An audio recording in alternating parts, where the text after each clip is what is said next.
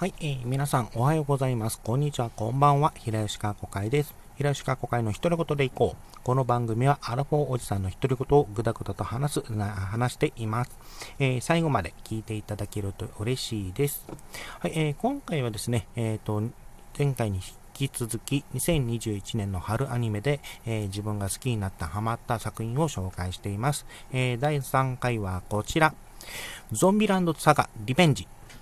はい、えー、こちらですね、え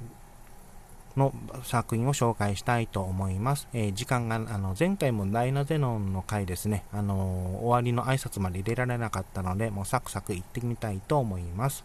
えまず、あらすじからお話しさせていただきます。えこちら、2期の、え公式から引用しています。ちょっと長めですが、お付き合いください。それでは、あらすじ。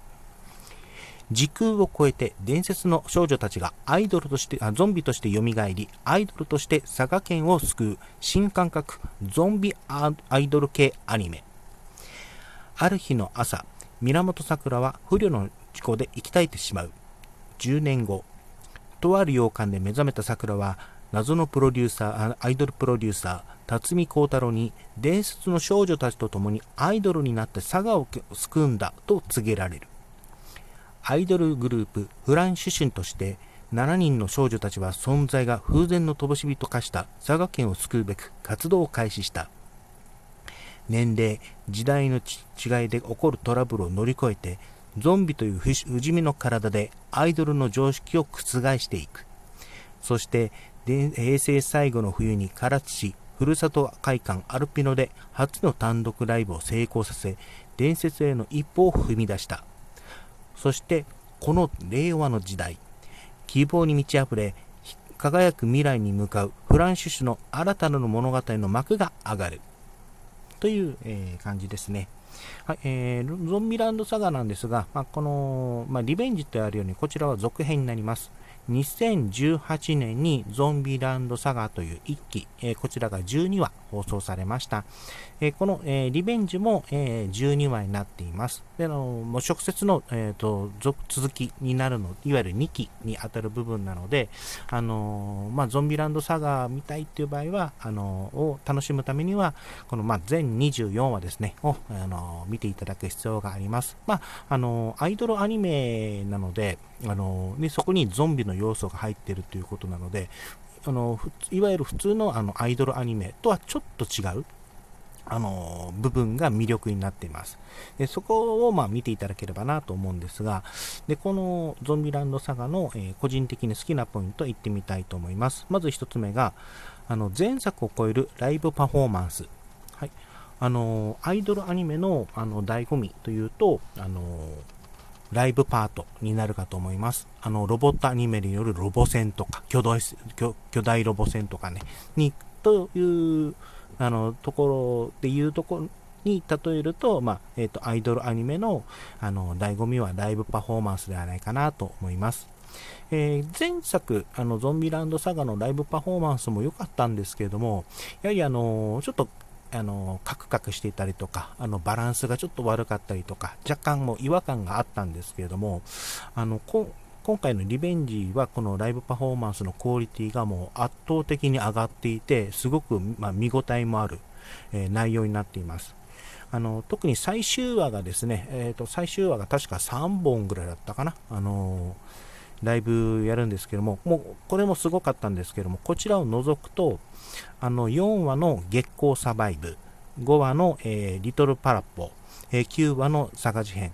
この3本は個人的に好きなあのライブパフォーマンスになっています。えー、このライブパフォーマンスに関しては、あの YouTube の公式の方でもあの視聴版があの配信されているので、あのまえっ、と、ライブパートからをあの視聴して、そこからあの本編を見るっていうこともいいのかなという気がします。えー、2つ目はこちら、えー、ゾンビアイドルと人間から見える価値観の違い。はいえー、これ前、先ほどあらすじにも触れましたけれども、あの年齢、時代の、え、違いで起こるトラブルを乗り越えてってあるんですが、あのゾンビランドサガはですね、あの普通のアイドルアニメとはちょっとあのにゾンビという要素を入れることで、あの普段のあのアイドルアニメではなかなかちょっと描けないというか、価値観の、えー、違いから、あの価値観の違いがぶつかるというシーンがあります。えー、例えばですね、えー、3号の水野愛ちゃん、えー、こちらはあのこのゾンビランドサガの中であの平成のトップアイドルである、えー、アイアンフリルというアイドルグループがあるんですけども、えー、かつあの愛ちゃんはそこのかつてのセンあのセンターでありました。でそのか、えー、そして4号、えー、今野純子ちゃん。こちらは、えーと伝説の昭和のアイドルということであの昭和の絶頂地昭和であトップアイドルだった女の子です。で、この2人が、え、それぞれ、え、人気の絶頂のタイミングで、えー、亡くなってしまいます。そういうことで、あそのこともあって、えーと、それぞれの、あの、まあ、純子ちゃんと愛ちゃんはそれぞれのアイドル感を持っています。で、これが、いわゆる平成のアイドルの価値観と昭和のアイドルの価値観という形で、あの、一気でバチバチにぶつかったり、で、そこから、じゃあどうす、あの、フランシスとして、あの、活躍するにはどうすればいいかって話に持っていったりするんですけども、えその展開だったりとか、あとは、あの、6号、星川リリーちゃんは、あの、あえっ、ー、と、子役なんですけども、でその子役の、えー、子役が抱えていた問題にスポットライトを当てて、当てて、で、そこからどうあの展開するのかといったような、あの、内容が、展開があってですね、これは、あの、普通のアイドルアニメではちょっと描く、あの、描くことがちょっと難しい、あの、目線があって、まあ、そこから、あの、アイドルの価値観をちょっと深掘りしていくというか、新しい価値観、新しい目線から、あの、アイドルをちょっと見ていくという部分があってですね、ここが個人的に、あの、ゾンビランドサガの、あの、アイドルアニメをやる理由という点ではすごく、あの、あのいい内容あいい目線というかあの好きなポイントになってるんですけれどもえ今回はこちらにさら、こちらも、の目線もさらにプラスされていて、えっ、ー、と、特に今作で個人的に感じたのは、あの、ゾンビイコール死者と人間イコール聖者の対比が入ってるんですけども、それによって、あのー、まあ、今を見るか、未来を見るかといったあの目線が入っていたり、あと、フランシュ種はあのイコールゾンビなんですけれども、まあ、これはあの作品見るとフランシュ氏はゾンビ、あそれは当たり前じゃないかっていうことになるんですが、えこれ、この状態で見ていくと、あることに気づくんですね。彼女たちって今はあるけれども未来はないんでは、あの未来は、えーと、約束されていない。未来はないのではないかという、ある種の残酷さが浮きあの浮かび上がってくるんですけども、そこのあの見せ方というのがあの個人的には好きなポイントになっています。あの特にこれは、えっと、自分は5話とあの7話で、あれ、これってそういうことじゃないかな、あそういう今言ってるんですね、彼女たちで未来はないんじゃないかなと思った時に、あのちょっとうるっとなってて、で、7話は、7話の、えっと、7話ではちょっとこのフランシッシュが、あの学園祭に呼ばれるんですけども、その学園祭の前日の話を見た時に、すんごいボロボロ泣きました。はい。では3つ目のお話ししていきたいと思います。ポイントはこちら。満を持しての夕霧姉さん会。はい。えっと、前作でもですね、いわゆるフランシュ種のキャラクターにスポットを当てた、いわゆる担当会っていうのが用意されてたんですが、あの、夕霧姉さんだけ、えっ、と、担当会が1期ではありませんでした。で、この2期でですね、満を持して、2話連続で夕霧姉さん会が、えー、設定されてます。で、この夕霧姉さんなんですけれども、あのー、えっ、ー、と、明治、えー、明治まで生きてたのかな？えっ、ー、と、とと、幕末から明治にかけて生きの生き抜いて、明治維新にも関わったという設定があってですね、この、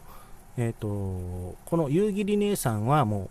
当初からかな、あの実はこのゾンビランドサガのプロジェクトっていうの、まあ、あのゾンビランドサガのプロジェクトの根幹に関わるんじゃないかと言われてたんですけれども、えその、えー、話が、えー、展開されます。まあ、今言ったように実際に物語の核心に触れる内容なので詳細はちょっと伏せるんですけれども、あのまあ、それを抜きにしてもこの話は、まあ、みあのすごくはあの良かったですで。それを踏まえた上でラストの佐賀事変もあのほんあの佐賀事変もやばかったです。はい、えー、で、ここまでですね、あの、個人的に好きなポイントも言ったんですけど、もう一つちょっと、あの、軽く触れさせていただきます。えー、こちらですね、FM、えー、ラジオ、えー、FM 坂とのコラボ、あの、佐賀で佐賀で、あ佐賀が佐賀であるためにというラジオ番組とのコラボになります。あの、ゾンビランド佐賀リベンジの2話で、あの、フランシュシュが、あの、FM ラジオのパーソナリティに任命するっていう展開があるんですけれども、それにリンクして、あの、FM 佐賀あのが、あの佐賀で佐賀で、あ佐賀が佐賀であるためにという番組をあの放送します。あの放送しましてました。もう今は終了したんですけども、えそこがあることによって、あのアニメとえー、現実の間にラジオが挟むことで、あの、現実とのリンク性を、あの、増したっていう部分がありました。あの、これですね、えっ、ー、と、以前、えっ、ー、と、波を聞いてくれというアニメがあったんですけれども、こことのリンクをちょっと思わせるような、あの、内容だ、あの、個人的には感じてて、あの、アニ、えっと、アニラジのちょっと別の目線で、あの、アニラジというアニメのプロモーションするための番組とはちょっと違う、現実との、あの、リンク性を持たせた、えー、ラジオ番組だったので、これは、あの、個人的にも、あの、好きなポイントの一つになってます。今はもう放送終了したので、聞くためには、あの、ブルーレイボックスの特典でついてくるようなので、もうそこから聞くしかないんですけれども、まあ、よし、もしよければですね、あの、ボックスのこの特典であるこのラジオの方も聞いていただければなと思います。はい、えー、駆け足になりましたが、ゾンビランドサガリベンジの紹介させていただきました。アイドルアニメとしても優秀なので見ていただければと思います。えー、お相手は平吉かこかいでした。もう時間ないよ。それではまた。